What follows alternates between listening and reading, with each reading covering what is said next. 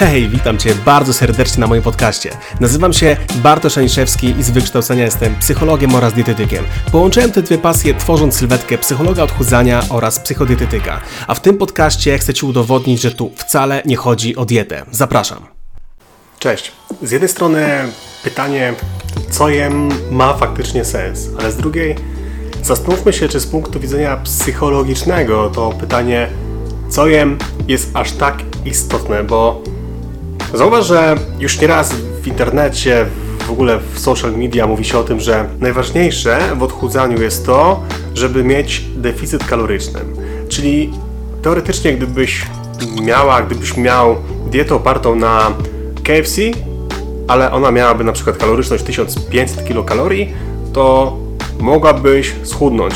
Już abstrahując od tego, że jeśli chodzi o witaminy, składniki mineralne, nie będzie tam aż tyle tego, ale teoretycznie chudniesz. No i pytanie brzmi, czy stwierdzenie co jem jest tutaj aż tak istotne, bo z punktu widzenia psychologicznego o wiele bardziej opłaca się zapytać siebie nie co jem, ale co jem, dlaczego jem, kiedy jem i ile jem.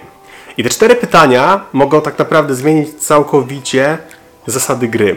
Bo z jednej strony, okej, okay, no co jem też jest istotne, ale z punktu widzenia tego, dlaczego jesz, e, czy pod wpływem emocji, czy to jest głód fizjologiczny, czy to jest głód emocjonalny, z punktu widzenia tego, kiedy jesz, dlaczego jesz, po co jesz, czyli po to, żeby sprawić sobie przyjemność, czy traktujesz jedzenie jako narzędzie, które daje Ci energię, czy raczej może tak, taką odskocznię od rzeczywistości. Często mówi się o tym, że jedzenie jest najtańszym środkiem lokomocji, może nie zawsze najtańszym, ale pączek, który może kosztować sześćdziesiąt groszy w pobliskim sklepie, może spowodować, że na chwilę odpłyniesz od tej rzeczywistości, odfruniesz gdzieś indziej myślami, tak? Więc nie skupia się tylko i wyłącznie na tym jedzeniu, nie skupia się na tym, żeby Twoim głównym celem było notowanie tego, co jesz, zastanawianie się, co możesz, czego nie możesz, bo to naprawdę przysporzy Ci kolejnych problemów. Nawet kiedy osiągniesz swój wymarzony sukces w postaci tej liczby na wadze, co jest bardzo iluzoryczne, to zadasz sobie pytanie, co ja już teraz mogę jeść? Co mogę zrobić, żeby uzyskać wolność, którą tak bardzo chcę mieć? I to jest najważniejsze, żeby już teraz, zanim schudniesz, podejść do tego zdroworozsądkowo, już teraz uzyskać wolność od obsesyjnego myślenia na temat jedzenia, obsesyjnego, obsesyjnego myślenia na temat tego, co mogę jeść, czego nie mogę, dzielenia tego na dobre, na złe produkty, na białą, czarną listę. My tego nie chcemy.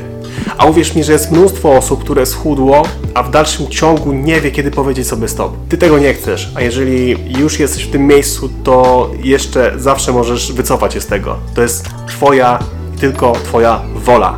Ja mogę Ci w tym jedynie pomóc. Pamiętaj o tym, że w dalszym ciągu możesz ściągnąć mój bezpłatny e-book, kiedy wejdziesz na www kropka bartosz janiszewski kropka p l ukośnik e-book dziesięć, to tam pobierzesz ten e-book. Tam jest mnóstwo e, materiału, który mam nadzieję, że Ci pomoże w uzyskaniu wolności, w zmianie nawyków żywieniowych. To wszystko z mojej strony na dzisiaj. Bardzo Ci dziękuję. Do zobaczenia. Hej!